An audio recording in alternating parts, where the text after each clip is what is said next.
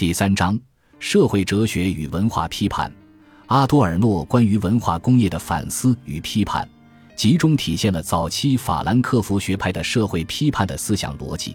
即一种以文化救赎主义为核心的批判理论。这种理论将文化工业界定为现代社会条件下的娱乐工业体系，界定为现代极权主义的统治工具和操纵模式。凭借着商品化、同质化、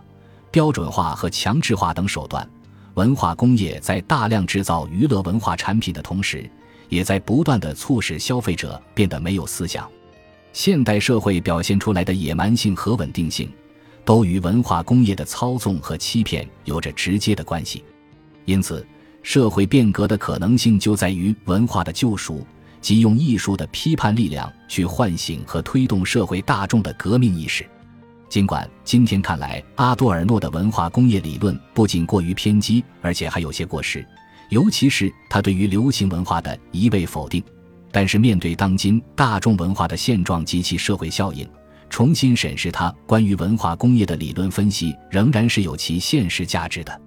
在法兰克福学派的第一代理论家中间，阿多尔诺的理论成就主要表现在他对流行文化的批判上面，爵士乐、侦探小说。心理电影、电视节目、电台广播、生活杂志、商业广告等文化现象，都成为了他集中分析、批判的对象。由于他受过古典音乐教育的特殊背景，使得他对以爵士乐为代表的流行音乐始终持有贬斥的立场，并且展开了较为激进的批判，也使得他的文化工业理论似乎具有一种音乐社会学的色彩。尽管他坚守精英文化的思想立场总是遭人诟病，但他所阐发的文化工业理论确实体现了法兰克福学派对于现代资本主义的无情批判。他将其否定的辩证法贯彻到底，力求用一种崩溃的逻辑去反思和暴露文化工业的心理操纵模式。也可以说，阿多尔诺的文化工业理论是对现代社会病症的诊断。他从文化问题切入。直接秉承了马克思、韦伯以来的德国文化危机思潮的理论传统，即把现代社会的种种问题归因于文化危机。成也是文化，败也是文化。现代工业社会的乱象可以说与现代文化的发展有着莫大的关系。西方工业社会为何会变得如此的整齐划一？大众，尤其是工人阶级，为何会完全丧失了革命性？在阿多尔诺看来。这些都是因为文化工业有效地培养了大众的顺从性或一致性，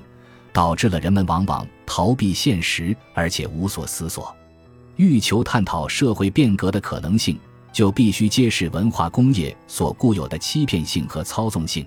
让艺术本来具有的拯救作用发挥出来，让否定的思想照亮现实的矛盾。当然，在今天看来。阿多尔诺的文化工业理论有些完全忽视消费者的主动性和选择性，甚至将消费者看作是像儿童一样的幼稚可欺。鉴于今天流行文化的巨大变化和崭新格局，我们确实需要对他的文化工业理论做出应有的分析和评价。